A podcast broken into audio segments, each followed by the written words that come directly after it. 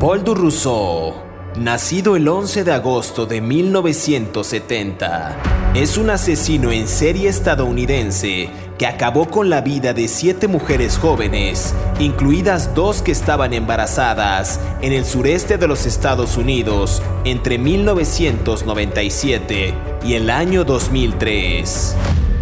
Las autoridades alemanas sospechan que pudo haber matado a varias mujeres locales cuando estuvo estacionado allí con el ejército a principios de la década de 1990. Por lo general, Durruso se ganaba la confianza de la víctima, ingresaba a la casa de ella, le ataba las manos, la violaba y luego la estrangulaba hasta la muerte.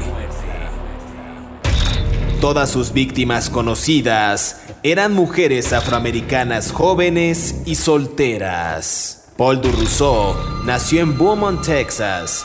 Poco se sabe públicamente sobre la infancia de este sujeto. Sus primeros delitos como adulto tuvieron lugar el 18 de diciembre de 1991 y el 21 de enero de 1992 por portar un arma de fuego oculta en California. Vecinos y amigos lo describieron como un mujeriego lascivo. A menudo preguntaba a las mujeres jóvenes cuándo planeaban hacer películas con él. Los testigos lo recuerdan tratando de seducir a niñas de tan solo 13 años de edad.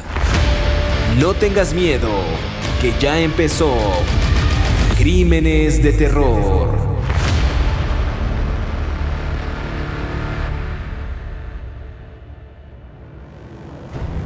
Bienvenidos a Crímenes de Terror. Si aún no te has suscrito al podcast, oprime el botón de seguir en la plataforma en la que nos estés escuchando, ya sea en Spotify, iHeartRadio, Amazon Music o Apple Podcast. Así podrás recibir cada sábado la notificación de un nuevo episodio de Crímenes de Terror.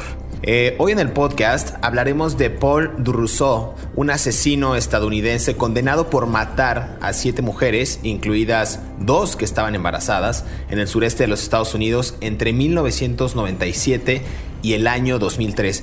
Inicialmente fue sentenciado a muerte, que luego fue revocado, hablaremos de eso más adelante, pero se trata de un personaje nativo de Texas, eh, quien fue criado por su madre sola después de que su padre los abandonara.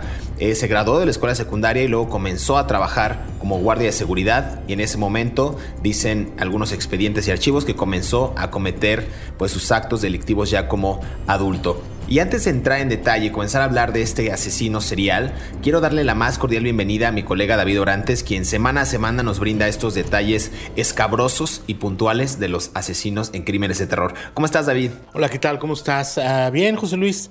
Ah, listo para hablar de, mi vecino, porque él vive aquí, vivía aquí muy cerca, ¿no? Paul Durso. Eh, en Beaumont, Texas, que es una zona industrial.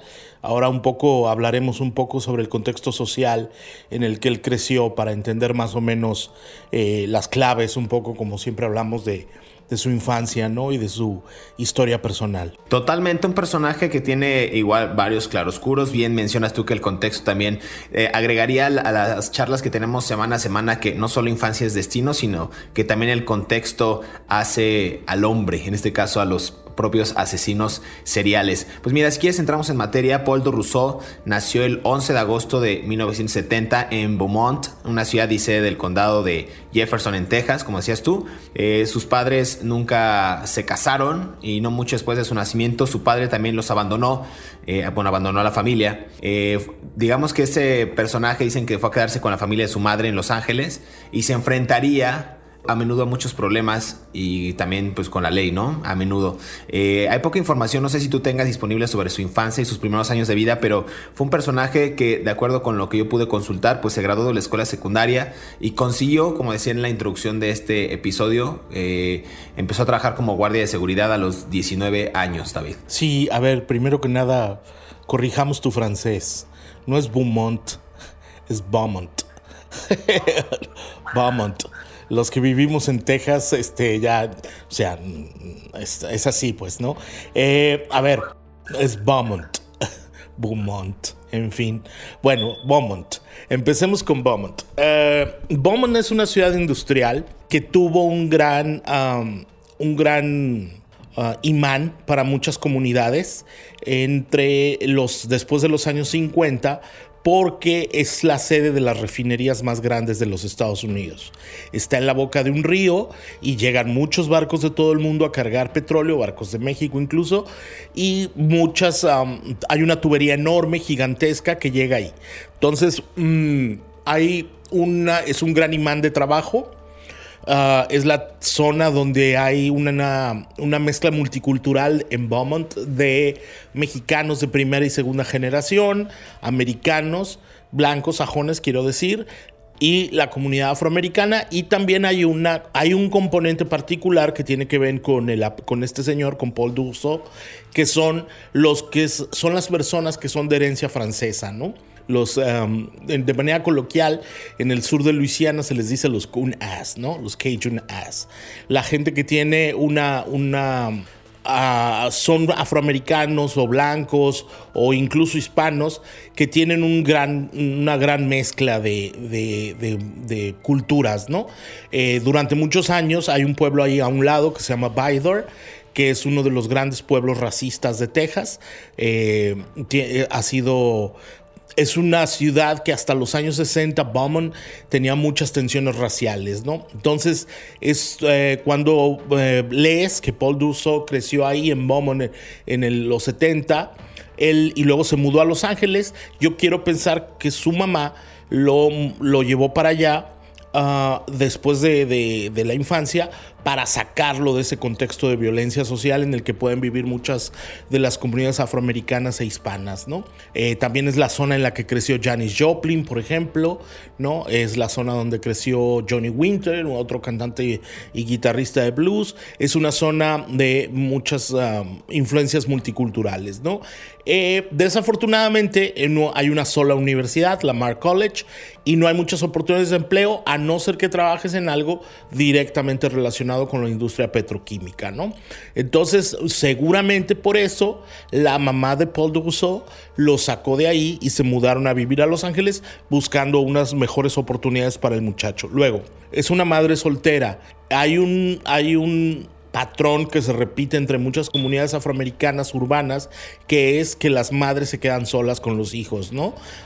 Es muy común, incluso lo ves en atletas de los Estados Unidos afroamericanos, que solamente tienen una relación con su mamá. No voy a discutir por qué o por qué no, simplemente es así. Entonces se repite otra vez el patrón. Él no tenía un referente masculino que lo guiara en el crecimiento durante su infancia, ¿no? Desde que se salió de Texas y se fue a, a vivir a California, ¿no? Y luego hablaremos un poco Mm, de, por qué se unió al ejército, ¿no? Sí, como bien mencionas, David, eh, Paul Rousseau se, une al ejército estadounidense en noviembre de 1992 y luego es enviado a Alemania. Allí comienza una relación con, con una chica de nombre Natoka Span, un soldado que también estaba, digamos que, estacionado en Alemania en ese momento. Se casan en 1995 en Las Vegas y un año después lo trasladan a Fort Benning en Georgia. Pero a ver, antes de esto había un episodio ahí interesante porque se graduó de la escuela secundaria, como ya mencionaba, consigue su trabajo como guardia de seguridad cuando tenía 19 años y comete el primer delito, eh, según los expedientes, el 18 de noviembre, de diciembre, perdón, de 1991 cuando fue detenido por portar un arma de fuego en California. En ese momento ya se había mudado a Los Ángeles, como decías tú, y fue arrestado nuevamente por el mismo delito, digamos que un mes después, el 21 de enero, pero del año siguiente de 1992. Después, como bien mencionabas, se une al ejército estadounidense, comienza una relación sentimental con, con esta chica, se casa en el, en el 95 y es trasladado a esta base de Fort Benning en Georgia. A ver, ahí también empiezan algunos episodios bastante turbios en su vida criminal. Fue arrestado también por secuestrar y violar a una joven en Georgia el 13 de marzo de 1997. Estamos frente a un sujeto, David, no sé tú qué opines, que ya empezaba a mostrar estos destellos de, pues de delincuencia, actos eh, atroces en contra de personas que pues ahora sí que ni la debían ni la temían en Los Ángeles, en Georgia, empieza también su carrera como militar. No sé bien a bien cómo ligar, a ver si tú me puedes ayudar como esta infancia que tuvo con todo este contexto social que mencionabas y cómo aunarlo a su carrera criminal o estos actos que, que, que cometería años posteriores. ¿A qué podremos atribuirle su motivación de cometer estos actos lascivos? Bueno, yo creo que tenía un profundo desprecio por las mujeres. O sea, partamos desde ahí. No tuvo referentes de educación masculina de cómo se deberían de tratar a las mujeres. No sabemos cómo fue su relación con su madre, entonces no podemos especular sobre algún tipo de resentimiento social hacia la figura materna. Pero hay algo muy importante. Los vecinos y amigos de la familia de la mamá y de, Paul Dussault declararon que era un mujeriego mm, desde los 13 años que a los 13 años de edad ya quería seducir mujeres mayores que él y que era como, ¿cómo decirlo? Como un poco... Mm, ah, no sé cómo decirlo sin que suene moralista, porque no me gustan las moralinas, pero que era un poco mm, excesivo. ¿No? En sus deseos hacia las mujeres, ¿no? Era una persona que tenía la libido muy encendida, ¿no? Sexualmente hablando. Ahora, era un muchacho que era muy alto y guapo, pudo haber sido jugador de básquetbol. O sea, medía 6 pies 3. O sea, mínimo es como 1,91, ¿no? Ah, era delgado, musculoso, atlético, eh, producto de, las fusiones eh, de, culturas de, Bowman. Era un tipo que para muchas mujeres era agraciado y eso le ganaba su derecho a acercarse a, a, las féminas, ¿no? De alguna manera, las mujeres se sentían protegidas y no sospechaban del tipo grandote alto que finalmente las iba a, matar, torturar y violar y, ahorcar. Mm, desde muy joven tuvo una inclinación casi promiscua con las mujeres, ¿no? Era como sexualmente muy activo de manera promiscua. Y yo creo, aunque esto jamás lo vamos a poder saber, que cuando estuvo estacionado, como así se dice en Alemania, en la, en la, en la base de Alemania, Station, como se dice en Inglaterra, donde conoció a su esposa Nazoka, eh, yo creo que mató mujeres allá. ¿No? Los soldados tienen en las bases estadounidenses, eh, tienen el derecho a salir los fines de semana en las ciudades cerca en donde están. Entonces es muy fácil y al mismo tiempo muy complicado perseguir crímenes porque ellos se salen, cometen el crimen, ya lo hemos visto en otros asesinos en serie, y regresan a la base. Y no hay jurisdicción policial que pueda entrar a esas bases internacionales. Entonces, eh, jurisdicción policial de, local. Entonces yo creo que él vio ahí el terreno de la oportunidad para empezar a, violar y matar mujeres, las ahorcaba con sus manos. Acuérdate que estamos hablando de un tipo alto, grandote y fuerte.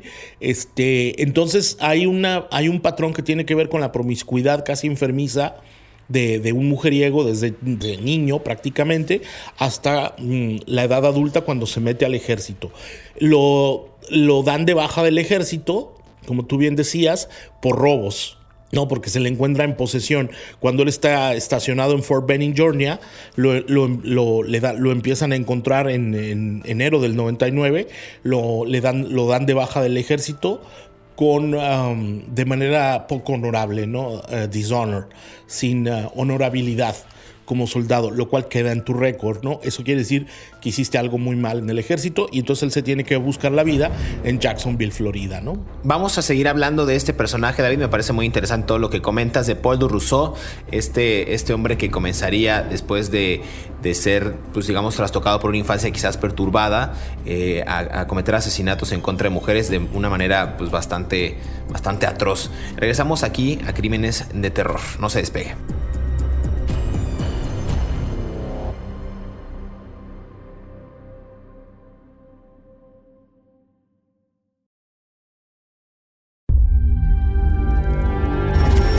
Estos son 5 datos perturbadores de Paul du Rousseau. Número 1. Paul du Rousseau se graduó de la escuela secundaria y consiguió un trabajo como guardia de seguridad a la edad de 19 años. De adulto, cometió su primer delito el 18 de diciembre de 1991, cuando fue detenido por portar un arma de fuego en California. Fue arrestado nuevamente por el mismo delito, aproximadamente un mes después, el 21 de enero de 1992. Número 2. Durruso conoció a la mayoría de sus víctimas mientras trabajaba como taxista, aunque los medios informaron que Gator City Taxi Company, que contrató a Durruso, no había realizado una verificación de antecedentes de él Sin embargo, esto no fue del todo cierto. Era responsabilidad de la ciudad hacerlo y son quienes les otorgaron ese permiso de conductor de taxi a Durruso. Número 3. La primera víctima de Durruso fue Tracy Habersham de 26 años de edad, que fue descubierta en Fort Benning un mes después de que Durruso fuera absuelto de cargos de violación el 7 de septiembre de 1997.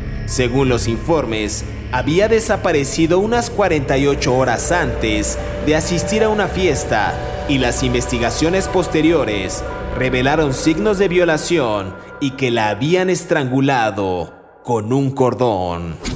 Número 4.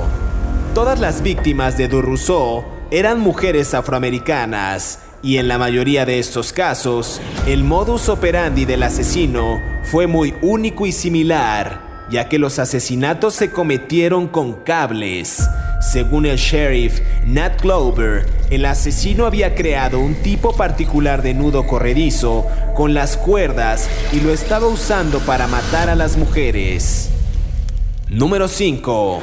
Las autoridades alemanas creen que él había matado a varias mujeres en el país mientras estuvo en la milicia estadounidense en aquel país. La policía de Georgia corroboró su afirmación de que había cometido el asesinato de la mujer cerca de Fort Benning en 1997, por el que había sido absuelto con anterioridad. Sigue escuchando la historia de este asesino aquí en Crímenes de Terror.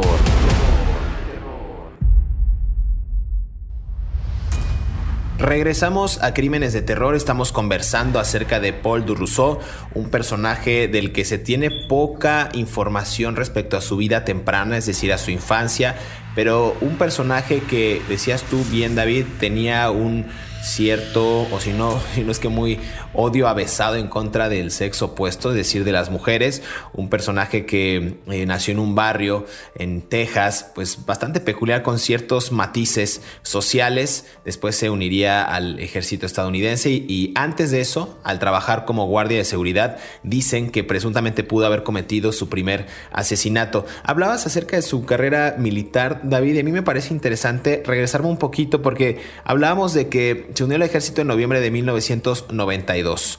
Va a Alemania, eh, conoce a su esposa Natoka Span, una soldado también, se casan en el 95 en Las Vegas, lo trasladan a Fort Benning en Georgia, pero a ver, aquí en el 97, en marzo, eh, dicen que secuestra y viola a una joven en Georgia y lo absuelven de los cargos.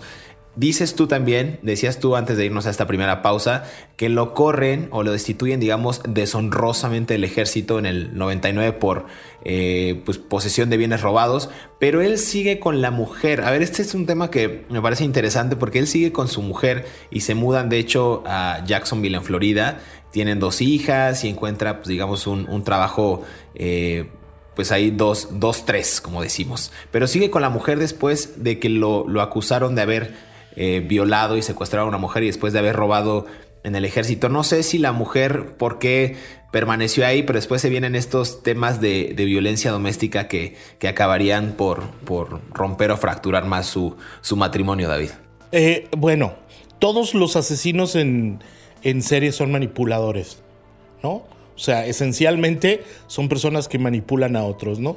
Para cometer sus, sus deseos, ¿no? Eh, todos los machistas uh, mujeriegos, como, como lo era, son manipuladores. O sea, es muy complicado para una mujer que se enamora de un hombre que además aquí voy eh, con otro punto. Los manipuladores machistas no avisan que lo son, ¿no? O sea, entonces las mujeres o algunas mujeres o algunas personas caen en, las um, redes de la manipulación. O sea, nadie va a una relación de pareja diciéndole, oye, mira, ¿sabes qué? Yo, por cierto, mato muchachas. ¿No? ¿Te quieres casar conmigo? No. O sea, tú te presentas como un seductor, como una persona amable, como alguien educado, como un protector, que finalmente son como las reglas de la sociedad que nos han enseñado, ¿no? Que el hombre protege a la mujer y tal, ¿no? Este, el patriarcado va a caer. Este, entonces, bueno, eh, es lo que nos han enseñado, ¿no? Entonces una mujer conoce a este soldado y seguramente se sintió protegida por él. No sabemos los mecanismos de, de, manipulación que se dieron dentro de esa familia. Seguramente la tenía dominada, manipulada, violentada y ve tú a saber si no hasta la agredió, ¿no? O incluso ve tú a saber si no hasta la amenazó de muerte si hablaba. ¿No? Porque seguramente las esposas son muy listas y las esposas siempre se dan cuenta de lo que hace el marido, así sea un pequeño coqueteo con la vecina de la esquina. O sea, mm, no nos hagamos tontos. Las mujeres siempre, siempre, siempre perciben las tarugadas que cometen los hombres, ¿no? Y seguramente ella de alguna manera se dio cuenta, ¿no? Y quizás también se dio cuenta porque tenían dos hijas, ¿no? Es decir, quizás para conservar el matrimonio dejó pasar algunas cosas. Estamos entrando en teorías, ¿no? Pero digamos que pudo haber sucedido porque, bien dices tú, pues las mujeres son muy inteligentes, tienen ese sexto sentido que, que las alerta de absolutamente todo. A ver, hablamos de, que Durousseau no pudo conservar tampoco ninguno de los trabajos que, que él tenía. Eh, por mucho tiempo fue un empleado como conductor de autobús escolar, eh, trabajador de control de animales en el 2001, eh, pues a pesar de su historia, ¿no? Turbia de asesinatos. Y a ver, en el 2003 aquí empieza, digamos que más más continua o, empiezan los, los, asesinatos más frecuentes de su carrera criminal cuando encuentra un trabajo como taxista en Jacksonville. Sí, a ver, ese trabajo como taxista es muy importante porque es en el que empieza a tener mucho contacto con sus víctimas. Pero yo quiero regresar un poco a la esposa. La esposa en el 99 mm, pone una orden de restricción en contra de él porque la golpea, porque ella le pide el divorcio. Y entonces él, empieza a pegar, le suelta una bofetada, le suelta una bofetada en la cara y, le, y se ponía muy violento y le pega, ¿no? Cuando ella le pedía el divorcio, él se ponía muy violento y, le pegaba, ¿no?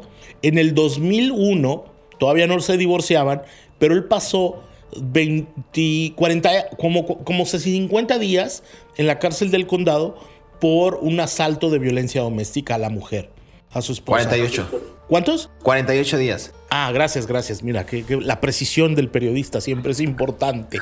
Bueno, el caso es que él pasó 48 días. Aquí hay algo muy importante. Esto estamos hablando del 2001 y ya había habido homicidios que él había cometido antes, desde el 97 o el 99, y tenían pruebas de ADN en las víctimas.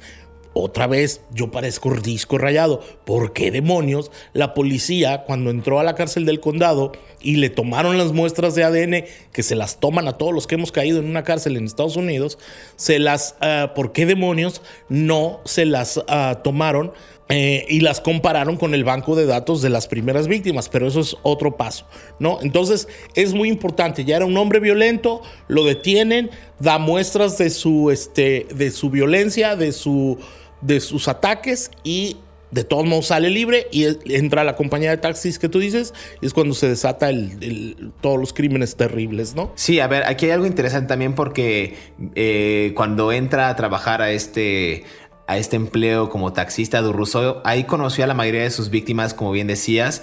Eh, a ver, algunos medios informaron que Gator City Taxi Company, que contrató a este sujeto, no realizó una verificación de sus antecedentes penales o criminales. Eh, decían por ahí que esto no era cierto, pero tampoco, eh, pues era, era, pues más bien era responsabilidad de la ciudad hacerlo. Y ellos fueron los que le otorgaron el permiso como conductor de taxi. Entonces ahí también siento que hay una falta de criterio y una falta de, esta de, ser minucioso a la hora de otorgar una o extender un permiso para conducir. Se lo estaban dando a un sujeto que había asesinado que ya tenía antecedentes, incluidos el tema de violencia doméstica, ¿no? Que bien comentabas. A ver, eh, hacen esto que dice la, la, la, esposa, Natoka, que impone la orden de restricción. Eh, mencionaba esta parte de, de, que este personaje era muy violento. Cada vez que, mencionaba que se iba a divorciar de él, pasa 48 días por violencia doméstica. Y ahí, durante esa investigación,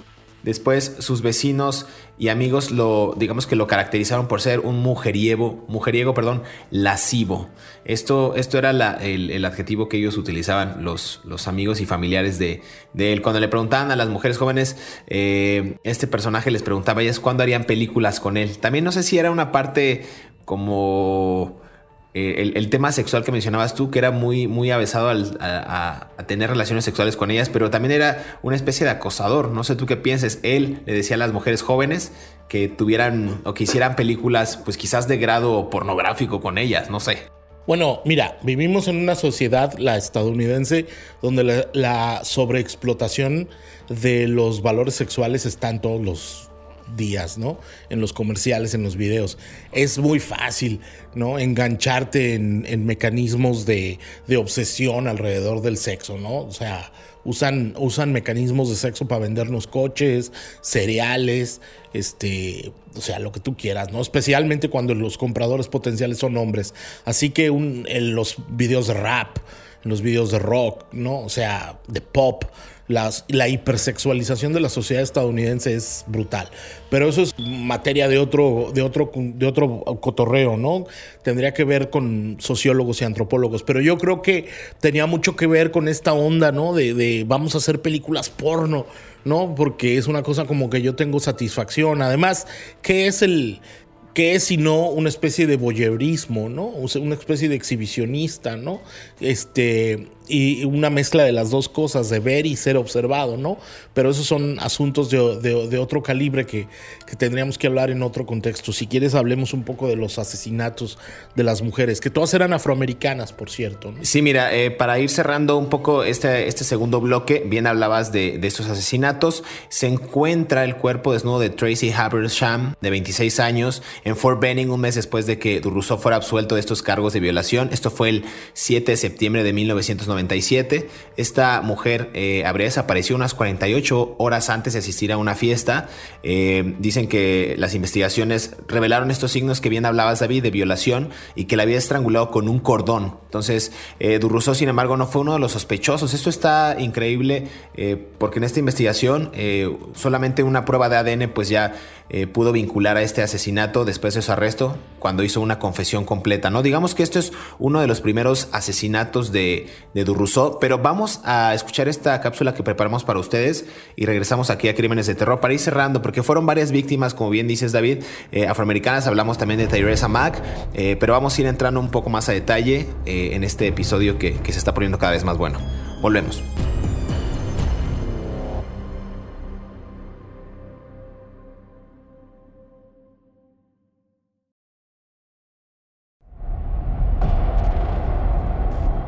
Paul du Rousseau estuvo recluido en el corredor de la muerte de Florida en Union Correctional Institution. En enero de 2017, su sentencia de muerte fue revocada por la Corte Suprema de los Estados Unidos, después de que el jurado no pudo emitir un veredicto unánime. La división de la sentencia de muerte fue de 10 contra 2. Sigue escuchando la historia de Paul Rousseau aquí en Crímenes de Terror. Regresamos a Crímenes de Terror, estamos conversando acerca de Paul Rousseau. David, hablamos antes de irnos a esta tercera y última pausa eh, de, de, los asesinatos que cometió este, este sujeto. Te hablaba de Tracy Habersham de 26 años, la cual fue descubierta en Fort Benning un mes después de que eh, fuera absuelto este sujeto de cargos de violación el 7 de septiembre del 97. Y también la segunda víctima, Tyresa Mack de 24 años. Dicen los registros que la violó y la mató en su propio departamento en el año 1999. También dicen que hubo testigos perdón, que lo colocaron en la escena y dejaron eh, su, su, departamento con un, con un televisor, dicen por ahí. Fue detenido por la policía en el año 2001 por violarla eh, a esta mujer en Jacksonville y estuvo 30 días en la cárcel y dos años de libertad condicional. No sé qué pienses si hablamos a cada ratito de eso. No. Eh, no, ¿qué? no, que no lo detuvieron por violar a, a Tyresa Mack. Lo detuvieron en el 2001 por violar a otra. O sea, a ver, en el 99 la mató y la violó a Tyrese Mack. Y efectivamente, como tú bien dices, algunos vecinos la violó en su departamento. Supuestamente él la llevó en el taxi. Luego él se fue en su taxi cargando un televisor de la casa de la mujer. Estamos hablando de un hombre grandote y fuertote. Podía cargar una televisión fácilmente. En ese tiempo no eran las de plasma, ¿no? Eh, él después lo detienen dos años después por otra violación a otra mujer y le dan 30 días de cárcel y luego dos años en probatoria en libertad provisional. No estaban vinculados, insisto. Ya teníamos el primer caso de Tracy Habershman e incluso tenían el DNA de la, del atracador en Georgia y luego tenemos el caso de Tyrese Mack y no lo podían vincular con el violador que acababan de tener, incluso teniendo los testimonios de que lo habían visto salir del departamento de la señora, digo, con todo respeto para la policía de Jacksonville, pero qué malos eran investigando, ¿no? O sea, si dos más dos no les daba cuatro, pues es que de plano eran, no eran buenos para las matemáticas, ¿no? Pero luego en, en diciembre del 2002, cuando estaba ya bajo probatoria, mm, ya vuelve a atacar a otra mujer, a Nicole Williams, ¿no? Pero bueno, si quieres vamos hablando un poco de eso. Sí, esta, esta chica, Nicole Williams, de 18 años, igual que había desaparecido dos días después, eh, su cuerpo fue descubierto en el fondo de una zanja en Jacksonville, en esta, en esta manta azul. A ver, asesinato tras asesinato, también a finales de diciembre, o sea, esto estamos hablando de días de diferencia, 17 de diciembre de 2002, cuando pasa lo de Nicole Williams, a finales de diciembre de 2002, en, en ese, mismo, en ese mismo periodo, pues de de, tiempo muy corto, la familia de, de Nikia Kilpatrick, de 19 años, también estaba preocupada porque no habían sabido nada de ella en varios días y el primero de enero del 2003, días después, al año siguiente, visitaron eh, su lugar para encontrarla muerta en su habitación, o sea, fueron a su, a su casa. Ella tenía dos hijos, uno de 11 meses y otro de 2 años, y también fueron descubiertos en este apartamento desnutridos pero vivos afortunadamente estos pequeños. Dicen también que en el momento de su muerte ella tenía seis meses de su tercer embarazo, entonces yo creo que este podría ser eh, de los asesinatos que cometió este sujeto el más atroz y afortunadamente no lo hizo en contra de los, de los pequeños. Esto podría ahondar o podría contribuir un poco a la hipótesis que planteabas tú al principio de que realmente él tenía un odio desmedido hacia el sexo opuesto, ¿no? Hacia, hacia las mujeres. Eh, otra víctima eh, de, de eh, Shawanda Dennis McAllister, de 20 años. Hay un patrón ahí también, ¿no, David? El tema de la edad. Son mujeres muy jóvenes, quizás por la altura, yo podría pensar que era un tipo dominante, era un tipo que quería ejercer esta violencia. A, a, personas vulnerables o físicamente pues poco, o sea, que pudieran eh, resistirse poco, ¿no? Claro, casi todas las mujeres no eran corpulentas, o sea, no eran mujeres que pudieran haberle dado una batalla, ¿no? O sea, no agarraba mujeres grandotas, fuertotas, no agarraba mujeres, que hay muchas en la comunidad afroamericana, no agarraba mujeres de una talla más pequeña, delgaditas, esmirreaditas, jóvenes, por lo tanto inexpertas. Acuérdate lo que yo siempre digo, era un manipulador y sabía cómo acercarse a las mujeres. Él era un taxista, ¿cómo demonios se metió a los departamentos de las mujeres? O sea, si yo soy un taxista y le digo a, una, un conductor de autos, ¿cómo se llaman? Viajes compartidos. Si yo, si yo agarro y le digo a la señora, oiga, ¿puedo pasar a su casa? Me va a mandar el demonio con la cara de loco que tengo. Pues no. Entonces, ¿cómo, cómo le va a hacer? Este, eh, ¿Cómo le hizo este señor Druso para ganarse la confianza de estas mujeres? ¿no? Además, su manera de matarlas era brutal, porque no solo las violaba, luego las ahorcaba con las manos y las remataba con cordones. O sea, no era una persona con, un, con una soga, digamos, ¿no? O con algún lazo o algún mecate o un cable. No era un hombre prolijo en, su homicidio, valga la, la expresión, era un hombre brutal. Entonces, yo insisto, tenía un profundo desprecio por las mujeres, lo tiene porque todavía vive, y nunca pudo reconciliar algo que tuvo que ver con su infancia, con sus relaciones con las mujeres.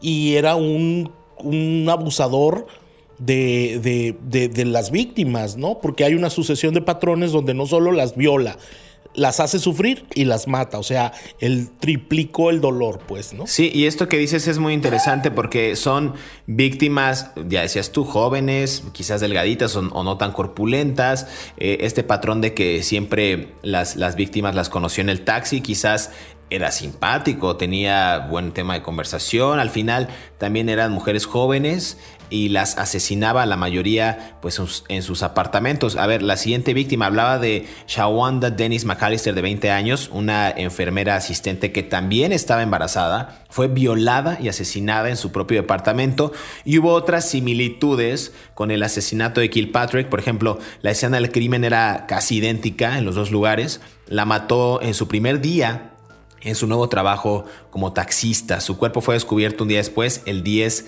de enero. A, ver, otra persona también, los restos de Giovanna Jefferson de 17 años y Zurita Cohen de 19 fueron encontrados igual en una zanja junto a un sitio de construcción en New Kings Road en Jacksonville. Aquí decían las autoridades que Durruso mató a Jefferson alrededor del 20 de enero y a Cohen unos 10 días después. O sea, este hombre, el odio desmedido hacia las mujeres era constante e iba increciendo, ¿no? O sea, esto era parece que era una necesidad de matar porque en el, eran periodos muy cortos de tiempo en los que cometía el siguiente asesinato y el siguiente asesinato. En ese momento decían eh, varios testigos, o dijeron varios testigos, que un taxista que coincidía con las características de Durruso fue visto con las víctimas antes eh, pues de, que estos, de, estos, de que estas dos personas fueran reportadas como, como desaparecidas. David, para ir cerrando ya este, este bloque y para ir cerrando también el, el programa, eh, a medida que avanzaba la investigación sobre los asesinatos, las autoridades también descubrieron varias conexiones entre ellos. Hablabas tú de la evidencia del ADN, también había por ahí análisis de fibras y registros de la cabina, teléfono celular, que vinculaban a este personaje con, con los asesinatos de todas estas mujeres. Sí, a, ver, eh, no era, aunque era un tipo inteligente, no era muy prolijo en sus maneras de matar, ¿no? Dejó un montón de evidencias por todos lados. Por ejemplo, es muy importante los homicidios de Giovanna Jefferson y Zurita Cohen, de 17 y 19 años, las tiró en el mismo lugar. O sea, era, era, era casi como... Mm, como en, un, en una zanja cerca de un sitio de construcción en New Kings Road, en Jacksonville. O sea, era por default que la policía lo iba a encontrar, ¿no? Teníamos un historial de muertes desde 1997, estamos hablando del 2000, 2001, o sea, eran cuatro años de terror para las mujeres de Georgia. Luego tampoco, tampoco es muy listo andar matando gente en tu taxi de trabajo, ¿no? O sea, por más que, que lo quieras esconder, pues imagínate, o sea, la última, los vecinos dijeron que vieron a muchas de estas mujeres llegar a sus casas en un taxi, ¿no? Y que el taxista era un señor afroamericano alto, grandote, musculoso que entraba con ellas. O sea, ahí estaba muy, ahora sí que por default, la incompetente policía de Jacksonville tenía que, y lo digo yo, David Orantes, nada más, para que si me quieren demandar, que me demanden a mí, la incompetente policía de Jacksonville, o sea, por default tenía que resolver estos crímenes, porque, mm, porque, y vuelvo, también hay un componente un poco de racismo, porque ¿cómo es posible que llevemos siete mujeres muertas, asesinadas, todas afroamericanas, y hasta después de la sexta o quinta a la policía se le prende el foco, empezar a investigar y a buscar patrones de, del crimen? O sea, también hay como un poco como siempre hablamos, un poco un desprecio para ciertos sectores de las comunidades, ¿no? En los Estados Unidos. Entonces, este, válgame que a mí me maten porque no van a investigar nada, ¿no? Si el gordito mexicano ese que se muera, ¿no? Hay que se pudre en la zanja, ¿no? Este hay patrones de violencia que tenían que ver directamente con él y que nunca fueron atajados hasta que lo detuvieron en, junio del 2003, ¿no?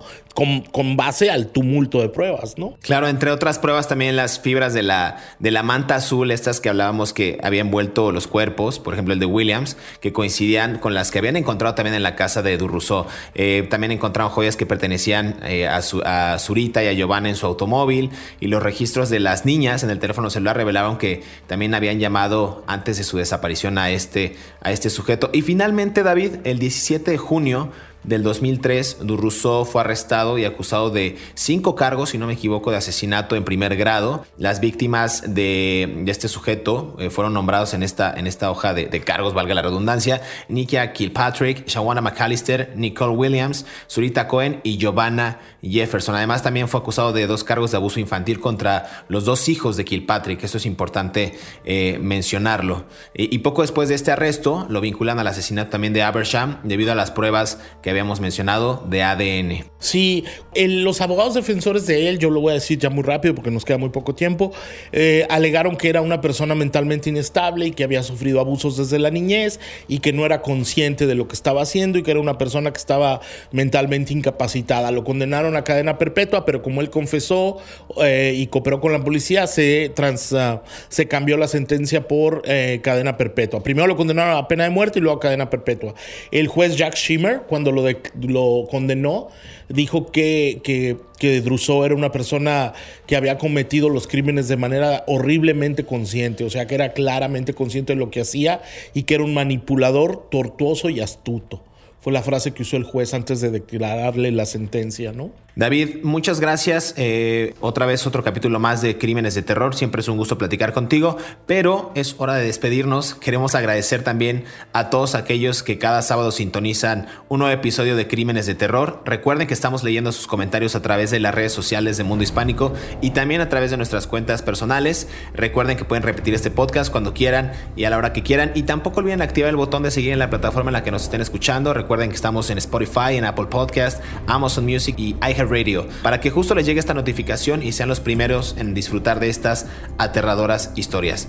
Nos escuchamos en el próximo episodio de Crímenes de Terror. Muchas gracias David.